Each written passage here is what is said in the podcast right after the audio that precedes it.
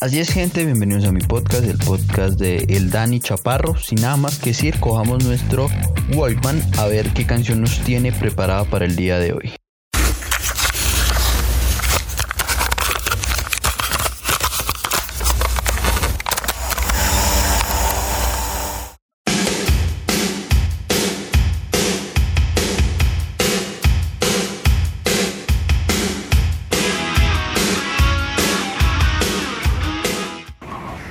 Así es, gente, bienvenidos al primer episodio de, este podcast con un tema súper interesante, el primer episodio de este año 2021, un 2021 que ha comenzado de una manera agitada, sin precedentes, nuevamente entramos en confinamiento, algo que habíamos vivido entre marzo y septiembre del 2020, pero esperemos que esta vez sea mucho menor, entonces sin nada más que decir, le doy la bienvenida a mi compañero, a Juan Esteban Quintero, que es nuestro invitado especial el día de hoy.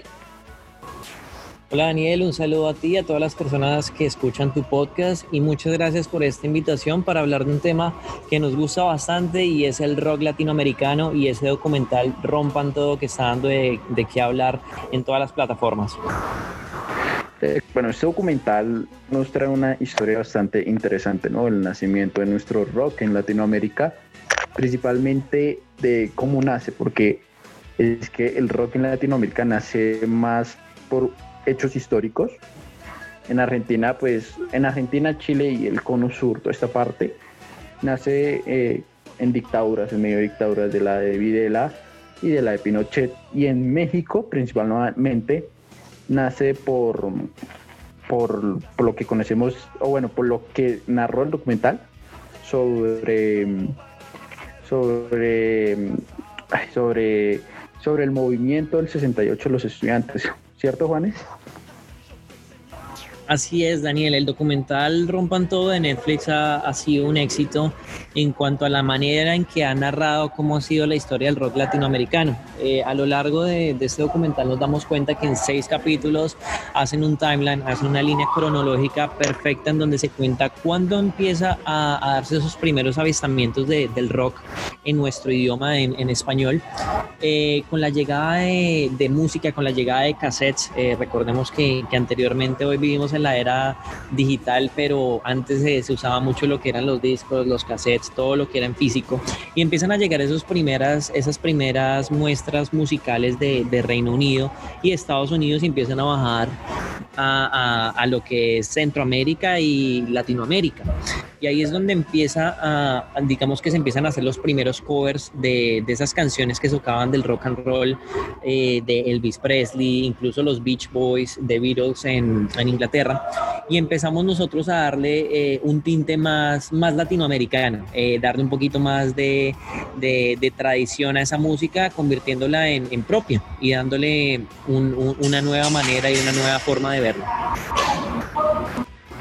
Sí, totalmente de acuerdo, porque, bueno, vale aclarar que, bueno, durante la década de los 50 y los 60, donde se tuvo este gran éxito, este gran furor, lo que fue el rock and roll y todas estas variaciones del rock en general, eh, lo que se hacía aquí en, Latinoamérica, en, México y en Argentina específicamente era covers, ¿no? Covers de canciones de Elvis, de los Beatles, eh, también, bueno, La Bamba, creo que es como la pionera, podemos marcarlo como la, la canción pionera de lo que es hoy en día el rock en Latinoamérica, ¿cierto, Juanes?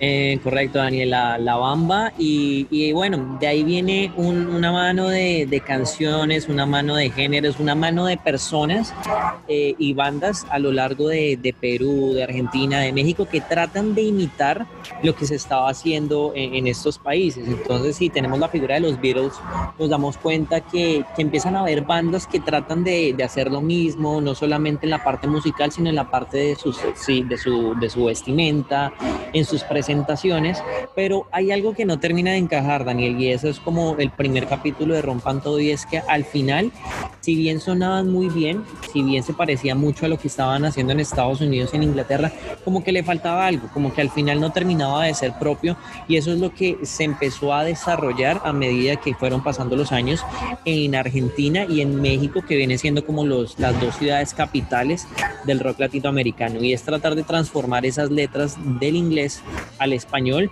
y que la gente se sintiera identificada, porque eh, lo más importante de, de los géneros musicales, no solamente el rock, es que la gente sienta, se siente identificada y encuentren en, en, en, esa música un refugio.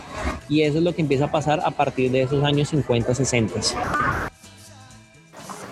Sí, totalmente de acuerdo con usted, eh, Juanes. O sea, yo creo que en ese momento, ah, o sea, listo, hacíamos los covers y como, ah, listo, suena, suena bacano esto, eh, suena interesante, le da una melodía al oído, como que como que sí podemos hacerlo, pero como que faltaba esa esencia, esencia que yo creo que solo los latinos tenemos y más en la hora de la música, porque yo digo que Latinoamérica es, es un territorio donde, donde la música nace por sí sola, donde la música eh, en cualquier lado que sea tiene, tiene un sello natural que, que la hace única y eso era lo que queríamos adoptar al principio con el rock. Y bueno, pero como ya había dicho anteriormente, nacen, eh, o sea, nacen de dictaduras, ¿no? Porque eh, mientras en, en, en, sí, en Estados Unidos, en parte de, de Europa se vivía, se vivía el movimiento hippie eh, de paz y amor, pues aquí en Latinoamérica era la cuestión diferente, ya estaban haciendo las primeras dictaduras y todo esto, eh, las dictaduras de, de, Chile, de Argentina y el movimiento estudiantil del 68 en México, pero también vale recalcar que un festival muy importante que, que tuvo Estados Unidos fue Woodstock y pues que hubo aquí también gran, que bueno, se trató de copiar ese gusto y, y en México se llamó Ávaro, ¿cierto, ¿cierto Juanes?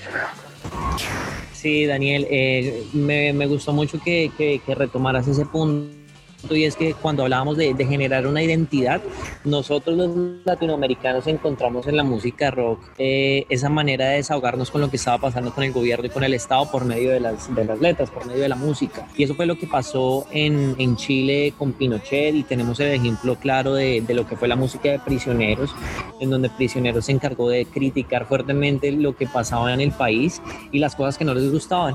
También tenemos en, en Argentina, con el caso Videla, tenemos a, a bandas como Arcoiris, como Almendra y grandes de la música como Charlie, eh, que, que, también fueron personas que en su momento tuvieron que dejar el país eh, debido a esa, a esa presión que había por parte del Estado. Y volviendo al tema de los festivales, es correcto, es correcto. Tenemos el, caso del Ávaro y también tenemos, eh, bueno, a lo largo de Latinoamérica se hicieron muchos festivales de, de, de, esta connotación. También recuerdo mucho el concierto de conciertos que, que yo sé que, que, lo conoces muy bien y los artistas que estuvieron ahí, que fue nuestra versión Woodstock de, de lo que es un, un, un, gran festival a lo criollo, ¿no?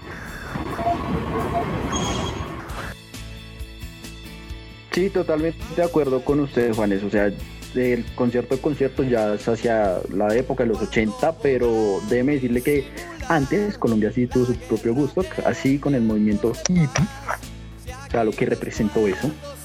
Y fue a principios de los 70, eh, por ahí en el año 71, que se, se llamó Festival de Ancona en Medellín, pues no ubicado, no ubicado en Medellín, pero cerca del municipio de La Estrella, en Antioquia, entonces ese fue nuestro, nuestro propio Woodstock y bueno, a diferencia de Woodstock y de Avarok, este sí tuvo el apoyo de los gobiernos locales y toda la cuestión. Se logró aproximadamente 200 mil personas un fin de semana y yo creo que en ese, en ese momento se marca el fin del movimiento hippie aquí en Colombia, o bueno, su gran moda, digámoslo así. Eh, correcto, Daniel, y además eh, es curioso porque, bueno, tanto Bogotá como Medellín siempre han sido las, las ciudades más rockeras en el, país, pero también eh, es curioso la transformación que tuvo también la música en Medellín, porque la música pasó de ser, como tú lo decías, de venir de una onda hippie, de una onda muy rock and rollera, a después, años más, años, años más adelante, ser la, la, meca de, del metal, ¿no? Del metal latinoamericano. Del mete y del punk principalmente, porque listo, eh, aquí no tuvimos dictaduras, eh, hasta el momento hemos tenido y esperemos que no vayamos a tener por mucho tiempo, pero, pero ese movimiento punk metal sí nace o tiene gran acogida debido a la violencia del narcotráfico en Medellín principalmente, eh, en las comunas y toda esa cuestión. Entonces eso sí marca un, un antecedente principalmente pero, pero yo le iba a decir, bueno, ya comencemos con, los 70, ¿no? Que es el momento de, del expansionismo, del rock and roll, eh, del rock, mejor dicho. Vamos con las dictaduras, eh, principalmente en los 70 nacen grandes compositores como como Charlie García, ¿no? O sea, llega el boom de Charlie García en Argentina, es Girán y Sui ¿no? Llegan a, llegan, llegan, llega el boom de este rock en Argentina. Sí, es muy importante hablar de eso, Daniel, porque el, gran boom, eh, si bien no comercial, el gran boom y donde la gente se empieza a enamorar de este género musical es precisamente en Argentina y todo ese movimiento que se llamó el rock nacional. El rock nacional fue como la connotación que se le dio a todos estos bandos y a todos estos artistas que empezaron a salir en Argentina y que empezaron a tenerle, a, darle ya una nueva identidad, ya salirnos del tema de los covers, de, copiar las que hacían los Rolling Stones y los Beatles y ya hacer algo muy propio, muy tradicional y también muy acorde a la, a cultura argentina, ¿no? a la idiosincrasia argentina. Y ahí ya empieza ya empezamos a hablar de, de, Charlie García, que es uno de los más grandes eh, de, de, la música rock, a un genio, un poeta increíble como Luis, Luis Alberto Spinetta y también se viene Billy Bong, se empiezan a, dar esos primeros, esas primeras apariciones de grandes bandas como Sui Generis, Seru Girán, y la gente empieza a, darse cuenta que, que, ya el tema del rock nacional es masivo y que la gente se siente identificada con esto. Sí, más que todo es porque eh, también el rock eh, en Argentina, el rock nacional, nace como presión, ¿no? Eh, estaba prohibido escuchar en ese momento, era algo antiético, no iba, no iba de acuerdo con la moral que pensaba de la sociedad la dictadura argentina, entonces sí, sí nace como algo de rebeldía. Eh, muchos de sus artistas tuvieron que, irse, em, eh, irse en exilio a otros países, por ejemplo, Cero Girán eh, nace en Argentina, es una argentina, pero su gran parte, su gran historia la hacen en, en, Brasil y bueno, eso es en Argentina, pero en donde se ve fuertemente esto es, es, en Chile con los prisioneros, ¿no? Para usted, ¿qué representa a los prisioneros? Daniel, para mí los prisioneros es, es una voz de protesta, es, es, digamos que la razón porque es, es, una de las razones por las que a veces se hace música, ¿no? Eh, uno, uno conoce muchos artistas que se han encargado de hacer eh, música protesta, en la actualidad tenemos a René, pero en su momento también en Cuba Silvio Rodríguez y los prisioneros me parece que hace parte de esa gran lista de grupos, de, grupos o de, de, de personas que se han encargado de criticar al gobierno por medio de sus canciones. A mí me gusta mucho, mucho Prisioneros en lo personal y recuerdo siempre eh, para el caso colombiano en el 2019 con el tema de las protestas que volvió a coger fuerza la canción del baile de los que sobran, ¿no? Sí, exacto. El, eh, el baile de los que sobran es, es un temazo que, que lo hemos adoptado nosotros los latinoamericanos para, pues, en diferentes ocasiones, eh, en, símbolo de voz, de voz de protesta no solo en Colombia ni en Bogotá, principalmente en Perú, Ecuador, Chile, Argentina, todo este movimiento que surgió el año 2019, entonces sí es algo, algo que, que dejó herencia prisioneros para las generaciones futuras para Latinoamérica. Y bueno, ¿cuál es su canción favorita de prisioneros? Mi canción favorita de prisioneros eh, me, me divido entre Tren al Sur no, mentiras. Es, es complicado. Me la puso complicada, Daniel. Yo creo que Sudamerican Rockers me parece que expresa muy bien lo que es Prisioneros. Yo creo que Sudamerican Rockers es, es mi canción favorita y por qué no se van. En lo personal, a mí me gusta mucho por qué no se van. Y, y hay una canción que siempre me ha gustado, que que me, me ha enamorado y es Maldito Sudaca, no sé si la he escuchado. Claro, claro que sí. Maldito Sudaca creo que representa toda esa segregación que muchas veces tenemos nosotros los latinoamericanos cuando vamos a, Europa, ¿no? A Europa y a Estados Unidos. Entonces, eso sí que es un himno para todos nosotros. Y, y ¿por qué no se van? Porque no se van, nace como, sí, como una voz de protesta contra Pinochet en su momento, porque, bueno, pues todos sabemos la historia de Chile, eh, y convertir esa sociedad chilena en, en, una sociedad, en una civilización de, de segunda mano y meter su occidentalismo eh, barato, pues lo que causó, ¿no? Daniel, y ya en ese punto, pues me gustaría que mencionáramos nuevamente el documental, el, el, punto que, el punto como crucial, el punto cumbre que le da como esa división al rock y que le da un antes y un después, y es el caso de, de Soda Stereo. Antes de hablar de Soda Stereo y comenzar el fenómeno de los 80, y cómo cómo se comercializa eh, la música, el rock en español, cómo comienza a jugar en, en, partidos importantes de mercado mundial de música. Voy a mandar una pequeña pausa, los dejo con un rato de por qué no se van de los prisioneros y ya volvemos.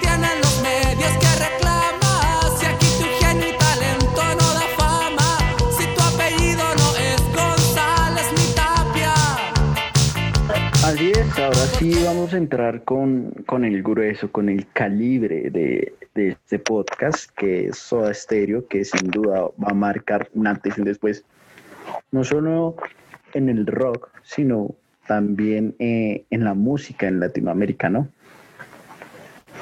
Eh, sí, Daniel, el, el, tema Soda Stereo es básicamente muchas de las personas que participaron en el documental la razón por la que se tenía que hacer un, un documental de ese calibre y es porque en, en esta banda digamos que sin esta banda no, no se estaría hablando de todo lo que se ha hablado en, en, este podcast y es por, por la gran magnitud, por la gran impacto que tuvo en Latinoamérica y no solamente en Latinoamérica, sino en tocar otras, eh, otras esferas, ¿no? Y eso es lo que, lo que representa Soda Stereo y el punto importante que vamos a profundizar acá es esa figura del manager y la importancia y por qué eh, Soda Stereo fue tan exitoso más allá de la parte musical. Eh, totalmente de acuerdo, Soda Stereo marca eh, ese boom de, la música en Latinoamérica. Eh, la soda manía, ¿no? Se conocía principalmente en, los 80 del fenómeno con, con estos tres muchachos, con Z, con, con, con Gustavo y me acuerdo el otro integrante, Juanes. Y con Charlie, con el, con Charlie. el baterista, con Charlie Alberti el mismo fenómeno que, que, generaron en los 60 eh, los Beatles, ¿no? Unos rockstars, sin, sin duda. Y bueno, y aquí hay un punto importante que, es Bogotá, ¿no? Bogotá es la primera ciudad en, el que, eh, en la que Soda Stereo realiza su, gira por Latinoamérica y, y bueno, Bogotá siempre ha sido una ciudad que ha recibido súper bien a su estéreo y especialmente a Gustavo Cerati. No solo a estos grupos, sino en general a cualquier banda de rock que viene a tocar aquí en Bogotá. Pero bueno, cuéntenos Juanes eh, el papel importante del manager. Bueno, Daniel, la figura del manager es como ese cambio que se le dio a la música en, Latinoamérica y fue esa manera en que nosotros adoptamos más el modelo anglosajón, el modelo americano de cómo es que se organiza una banda y cómo es que se llevan a estos tres muchachos de, Buenos Aires a hacer el boom de Latinoamérica. Y el hecho más importante es empezar a, girar, el, el empezar a hacer giras, el empezar a crear una identidad, una expectativa no solamente musicalmente, porque si Charlie, Z y Gustavo eran muy talentosos en la música, también eran, eran muchachos agradables, eran muchachos que se vestían bien, que tenían letras y sonidos muy particulares y muy buenos. Entonces ya empieza a crearse la, la figura de, de, una rock band. Y no solamente en, en, Buenos Aires, en La Plata y en Mendoza, sino ya quieren empezar a conquistar Lima, quieren empezar a conquistar Bogotá, Caracas.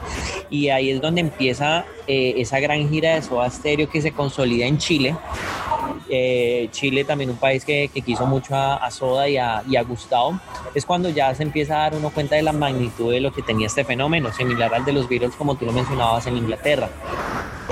Y con ellos, no olvidemos que es importante el tema de Soda Stereo, pero también es importante lo que viene detrás de Soda Stereo, porque como lo dijimos, hay un antes y un después, y ahí viene grandes de, la música como lo es Fito Páez, como lo es Miguel Mateos, como lo es en el, en el caso mexicano Caifanes, eh, Maná, que también estaremos hablando de Maná, y así empieza a regarse, digamos que todo un movimiento rockero en latinoamericano, el rock en, en nuestro idioma.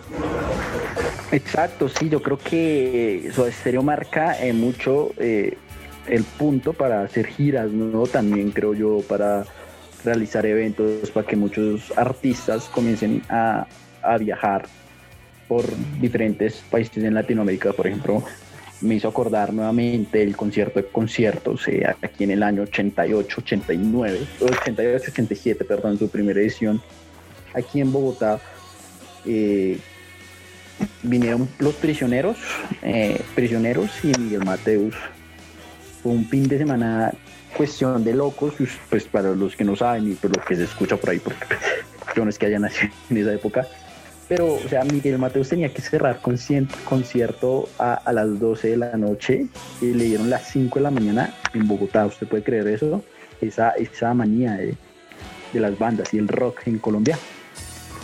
No, fue, una locura y inclusive hay, hay, una parte muy bonita de, lo que fue ese concierto, en donde una de las bandas colombianas le agradece a Bogotá por haber sido el, host, eh, como ser la, la, ciudad que se encargó de organizar ese gran evento, y empiezan a decir, Bogotá se lució Bogotá, ¿no?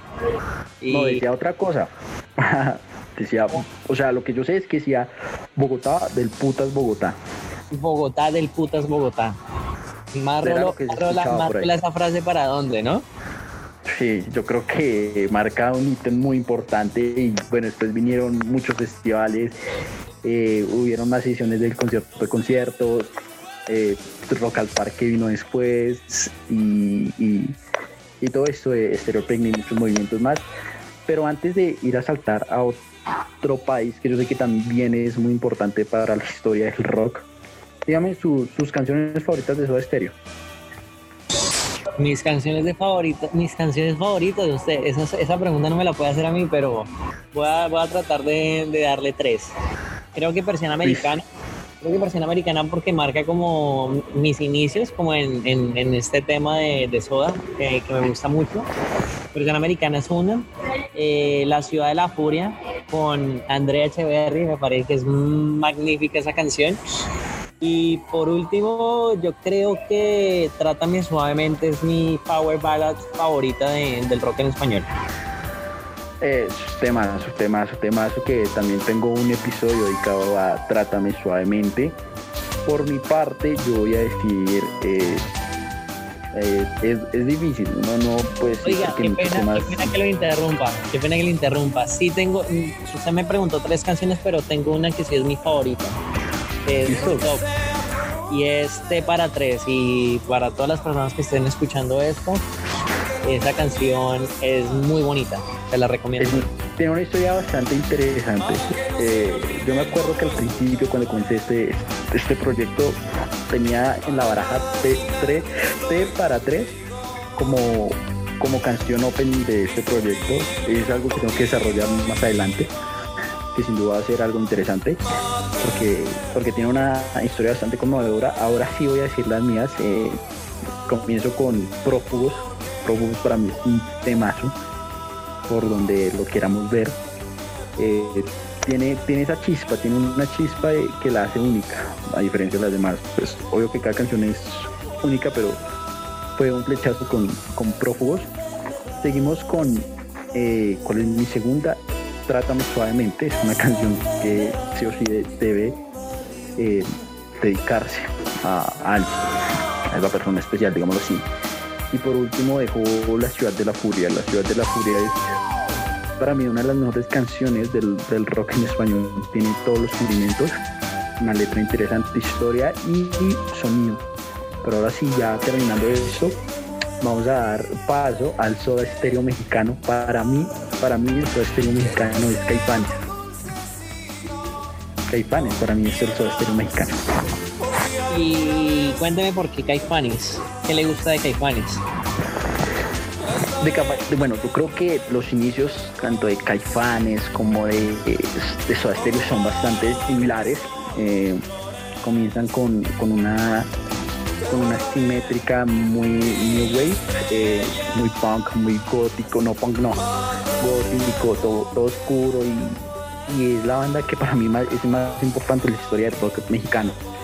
Para muchos es otra y yo sé que usted ahorita me va a decir una, pero para mí Caifanes marca mucho en la historia del rock en, México, marca sin duda un, un método muy especial en México en México, en México pasa lo mismo que, en Argentina y es que hay un catálogo muy largo de muchas bandas, de muchas influencias. Eh, que entre esas a mí también Caifanes me parece muy importante porque también fue así como, como Café Tacuba fueron bandas que le dieron una identidad propia al rock, o sea, más allá de lo que se estaba haciendo en otros lados, hicieron lo más mexicano a la música rock, o sea, le dieron su tinte eh, folclore de mucho folclore, muy folclórico, es, el rock de los mexicanos con mucho color. Eh, sonará un poco loco porque sí, tiene mucho color, es, una, es, una, es muy viva lo que hacen los mexicanos, pero si bien pero bueno pero píllese ahorita ahorita ahorita para entrar en tema de eso eh,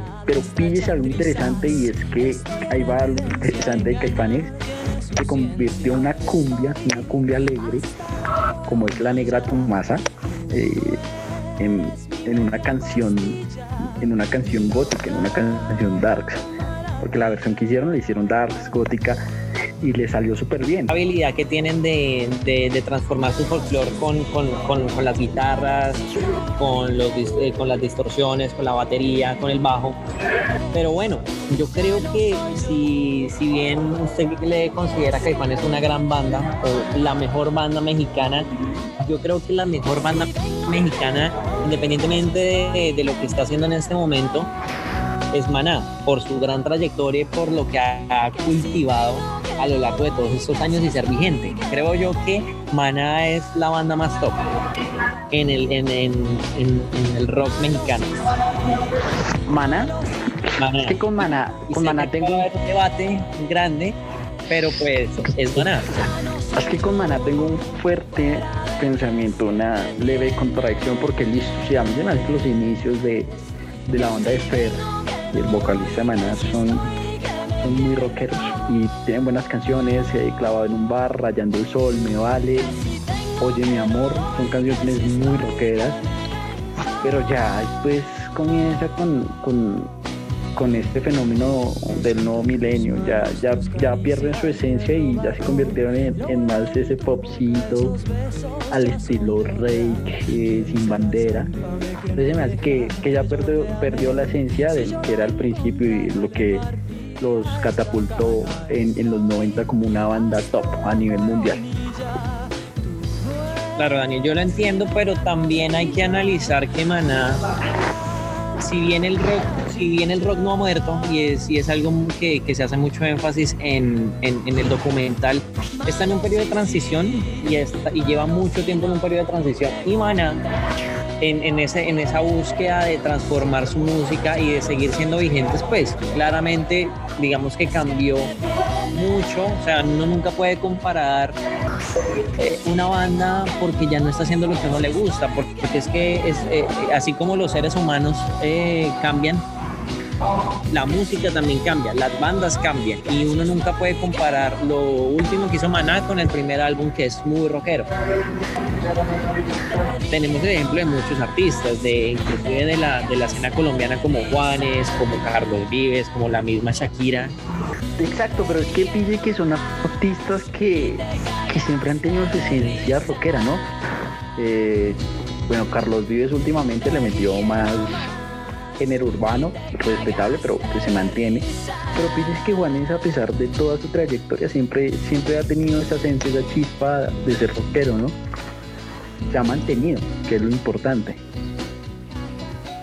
Pero si usted me pregunta a mí, ¿quién es más rockero entre Maná y Juanes? Yo le voy a decir que Maná. No. no. Siendo un gran admirador de Juanes, tengo que decirle que es más rockero Maná. No, no, yo no, o sea, claro, respetable, pero a mí se me hace que Juanes es más rockero porque en su porque Juanes, últimamente eh, Juanes en su momento Juanes renunció al rock, lo que Maná nunca hizo. Y Juanes voy a decir que Maná nunca renunció, o sea, Maná, Maná, Maná ya dejó de ser rock, o sea, Maná fue rock en los 90, ahora es una banda de pop como ya lo había hecho anteriormente pero vea que Juanes dejó las guitarras eléctricas, dejó, dejó la guitarra metalera en, el, en, sus primeros tres años de carrera. Maná lo hizo 30 años después, ¿no? Entonces... No, ni tanto porque hizo Juanes, hubo una época que, por ahí después, con, con Me Enamora, hasta por ahí 2014, 2015 sí fue muy pop, pero después eh, con esta canción Fuego, eh, no me acuerdo del álbum, eh, la canción Fuego de Juanes, volvió a recuperar su esencia rockera. Y últimamente ha sacado temas rock, un rock pues no de tanto guitarra eléctrica, pero sí, sí se mantiene como rock. Bueno, Daniel, yo creo que ya dimos los argumentos, ya toca es que su audiencia lo decida, entonces lo invito a que en su cuenta de Instagram haga una, una urna virtual y, y salgamos de las dudas, ¿no? Dejémosle esto a la gente. ¿Qué opinas? Exacto, sí, lo va a ver esto a la gente. Ya, ya, no. A ver qué, consideran, a ver quién le da la razón a, a quién, a usted o, a mí. Pero bueno, eh, Café Tacuba, ¿le parece? Sí, es nuestro próximo tema interesante. Eh, una de las primeras bandas en tocar en Estados Unidos. Café Tacuba es una bandota. Una bandota. Y es una cosa de locos. Creo que. Una cosa de locos Creo que a diferencia de Caifanes, eh, ¿qué es lo que tiene Café Tacuba? Tiene un carisma, tiene más, eh, esta sí tiene color, a diferencia de Caifanes que es muy oscura, esta es una banda que tiene mucho color, tiene un vibe diferente, es un rock que usted solamente lo va a escuchar con, así como uno dice, esto es Soda Stereo, usted escucha una canción de Cafeta y usted dice, uy, esto es Cafeta, o sea, tiene un sello. Sí, total y, creo que eso es lo que tengo que decir de, esta banda, que me pareció muy curioso el, el, el dato que, que, que, tiraron en Rompan Todo y esa participación en, en Coachella, ¿no? En Lulapalooza fue. En Lulapalooza, perdón. Correcto. literal. Un dato que no tenía yo ni, no tenía ni idea. No sé si usted lo quiera comentar. Sí, claro, eh, gracias. Eh, Lula Palusa, bueno, como un festival, pues, para los que no sepan, porque todos sabemos que Lula Palusa es un festival así tipo de estereoping, muchos géneros, rock, pop, reggae, todo eso en, un solo. Y, en, una de las primeras bandas, bueno, la primera banda en, tocar en, de Latinoamérica en este festival fue Café Tacuba. Abrían cartelera y comenzaron a las 12 del día, pero las únicas personas que había, su único público era eran los asistentes técnicos de, bueno, los, técnicos de que se encargan de, desbaratar y toda esa cosa de, las tarimas y el, sonido. Fueron los únicos que, estuvieron ahí en su, en su, en su concierto debut en, en Lulapalooza y que les abrió la puerta al mundo. se duerme, se lo lleva la corriente, de 45. Así es, gente, ya volvemos aquí en en este podcast ahora sí hablar del tema colombiano, tema que también aportado mucho a la historia del rock en Latinoamérica. Bandas como Kraken, Equimosis y sin duda, sin duda para Juanes la el Café Tacuba colombiano, el suesterio colombiano. A terciopelados, ¿no? A terciopelados, Daniel, sí. Eh, no sé, podemos hablar muchas cosas de Aterciopelados, pero cuénteme usted qué opina de, de Aterciopelados. ¿Cómo ve usted Aterciopelados en, en, este gran mapa que, que, que, hemos desarrollado? ¿Dónde, dónde encuentra usted Aterciopelados en, en, todo el mapa que, hemos hablado hoy? Aterciopelados es una banda interesante. Interesante. Eh, para mí es buena banda. Eh, no soy tan fan, fan, fan así que de Aterciopelados, pero sí porque, porque para mí ya Aterciopelados marca el declive lo que es el rock en Latinoamérica, ya a finales de los 90, ya marca un final, un punto final de lo que fue ese boom que tuvo en los 80 y principios de los 90. Eh, sí, Daniel, tienes razón en, el sentido de que yo siempre, siempre que hablo de Terciopelados digo que es una de mis bandas favoritas, no solamente de Colombia, sino de, del rock en español. está en mi, en mi, digamos, en mi top 5 y, me parece muy importante, pero eh, concuerdo contigo, estoy muy, muy, muy de acuerdo en, tu afirmación de que ellos fueron atemporales, ellos llegaron en un momento en que la música rock ya estaba teniendo su declive en Latinoamérica y tal vez no llegaron a tener ese impacto tan grande eh, en el momento, o sea, tuvieron un impacto muy grande en los noventas, eh, debido también al, MTV, que fue como también ya la televisión más desarrollada, como que le dio la oportunidad de que ellos se mostraran más en México, en Uruguay, en Argentina. Y para ser, para, para, para ser realistas, inclusive a Terciopelados es más querido fuera del país que en Colombia que digamos que lo que más me gusta también a Terciopelados es primero la frescura de Andrea, de, de, de, Andrea y de Héctor, porque me parecen que son una dupla que se entienden muy bien, que han hecho cosas interesantes. Y también eh, resaltar que así como Café Tacuba logró transformar la música a su estilo mexicano, yo creo que Andrea logra hacerlo muy bien al estilo colombiano. Y es impregnarle, impregnarle un poco de folclore a la música que que siempre es importante. O sea, la música sin folclore, digamos que, que, pierde mucha fuerza en el sentido de que la gente no se siente identificada. Y yo creo que uno escucha Baracunátana, uno escucha El Estuche, uno escucha Bolero Falaz, uno escucha Florecita Rockera y, no sé, no sé si es porque estoy hablando desde mi posición de fan, pero en serio a mí me mueve muchas fibras lo, la música de Terciopelados y por eso la considero una de las más importantes del rock latinoamericano. No por, no por no por nada fue que Gustavo Cerati invitó a, invitó a Andrea a cantar La Ciudad de la Furia y en sus mismas palabras dijo que la mejor versión que, que él ha logrado fue la que, la que hizo con ella. Oiga, sí, una cosa de locos. una cosa de locos Andrea Echeverry porque píllese que en un país tan machista como Colombia, Andrea es la que marca, Andrea es pionera y es la líder de este mismo género aquí en Colombia, ¿no? O sea, en género rock, seamos sinceros. Em, eh, a ver, ¿qué digo? Argentina tiene a, Gustavo Cerati, eh, Chile tiene a Jorge González de Los Prisioneros, eh, México tiene a Fer de Maná, digámoslo así, o, a Saúl Hernández de, de, de Caifanes. Nosotros tenemos a André Echeverry, eso es lo más bonito, yo creo que es como para echarle flores Andrea y es que en un medio en donde estaba dominado por el hombre y que sigue dominado por el hombre, ella, ella, logró a luchar, ella llegó a lucharse su puesto. Inclusive, si, si bien eh, la gente que conoce el rock puede decir que de las pocas personas mujeres que fue muy, muy influyente es Andrea Echever. Entonces yo creo que es otro motivo para celebrar de, de que tenemos eh, esa presentación colombiana por medio de esta, de esta mujer.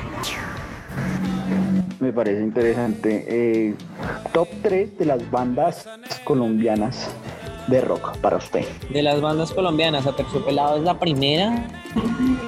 Atercio es la ah. primera. La segunda es Equimosis. Y la tercera es Poligamia. Eh, bueno, yo sí voy a dar mi, mi, top 3. Eh, en el top 3 pongo a, a Terciopelados. En el top número 2 tengo a, a, este, a, Kraken y en el número 1 tengo a Equimosis. Son mis bandas favoritas aquí en Colombia. si usted anda con una fijación con Juan Esparza, muy brava, güey. Pero es que Juan es más grande. O sea, ahorita esto no es para debatir, pero yo digo que. uy, y eso que no, eso que metía ahí a por no decir que a Juanes principalmente. Venga, ¿qué fue lo que más le gustó? Para que no me enduro. ¿Qué fue lo que más me gustó del documental? Me gustó mucho eh, cómo lo aborda. Me gustó mucho que mencionaron a, un artista mío, que yo lo descubrí hace tiempo. Había escuchado su canción y creo que muy pocas veces eh, se le tiene ese nivel de importancia y es a Tanguito o Tango, como se conoce, Tango Feroz. Tiene su propia película, súper buena, recomendadísima. Esto fue lo primero que me encantó que hayan mencionado porque, porque bueno, para mí también es pionero en esto del rock y, como que no se le ha dado ese, ese papel importante. Otra cosa que me gustó, descubrí nuevas bandas, eh, bueno, nuevas canciones. Ya había escuchado bandas como Cerus Girán, pero terminé completamente enamorado de, de Girán con Charlie García y, lo que hicieron para mí fue, algo de locos, igual que Soy y, y ya principalmente eso, por rescatar de, del documental. ¿Y a usted?